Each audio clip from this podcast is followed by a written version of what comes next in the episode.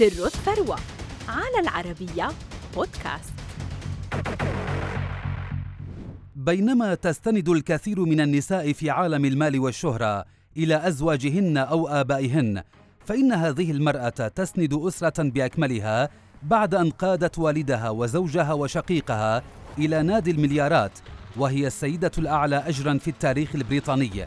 إنها دينيس كوتس مؤسسة Bet 365.com العملاق للمقامرة عبر الإنترنت فما قصتها؟ ولدت دينيس كوتس عام 1967 وعاشت طفولتها في كنف والدها بيتر كوتس الذي كان ملهمها الأول فهو بحد ذاته قصة نجاح حيث بدأ حياته المهنية وهو في الرابعة عشرة من عمره من عامل بمنجم ثم بسلسلة مطاعم معروفة ترقى فيها وأصبح المدير إقليميا ليبدأ حياة أكثر رفاهية. كان بيتر مولعا بكرة القدم حيث مارسها كهواية من خلال نادي ستوك سيتي لكرة القدم وهو ما جعله يتجه لإنشاء شركة لخدمات التموين للأحداث الرياضية. قام بعدها بشراء سلسلة متاجر للمراهنات الرياضية سماها لاحقا Provincial Racing قبل أن يصبح بحلول عام 1989 المساهم الأكبر في ناديه السابق ستوك سيتي. دينيس هي الابنة الكبرى لبيتر التي تبناها وظيفيا بعد أن حصلت على شهادة في الاقتصاد فعملت في قسم المحاسبة بشركة Provincial Racing قبل أن تجد شغفها الحقيقي بالانتقال لوظيفة تشغيل السباقات الإقليمية وهو ما كان بمثابة تحد كبير في مسيرتها لأن السلسلة كانت تمر بظروف صعبة.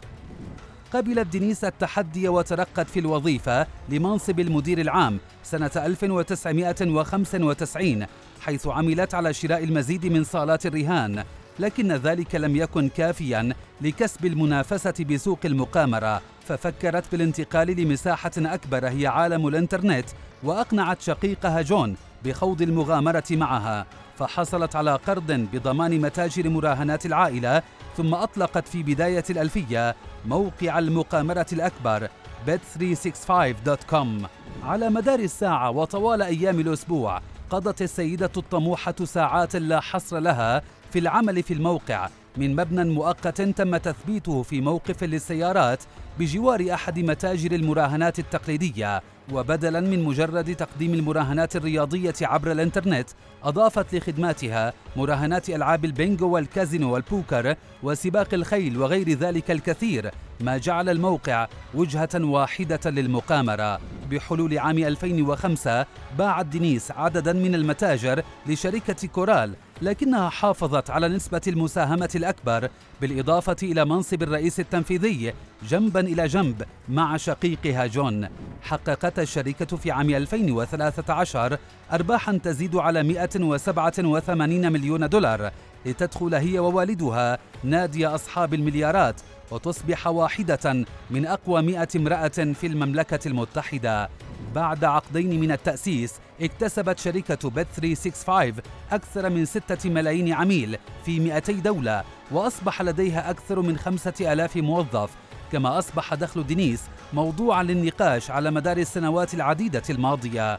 فأرباحها تجاوزت 317 مليون دولار في عام 2022 واعتبرت واحدة من المديرين التنفيذيين الأعلى أجرا في العالم.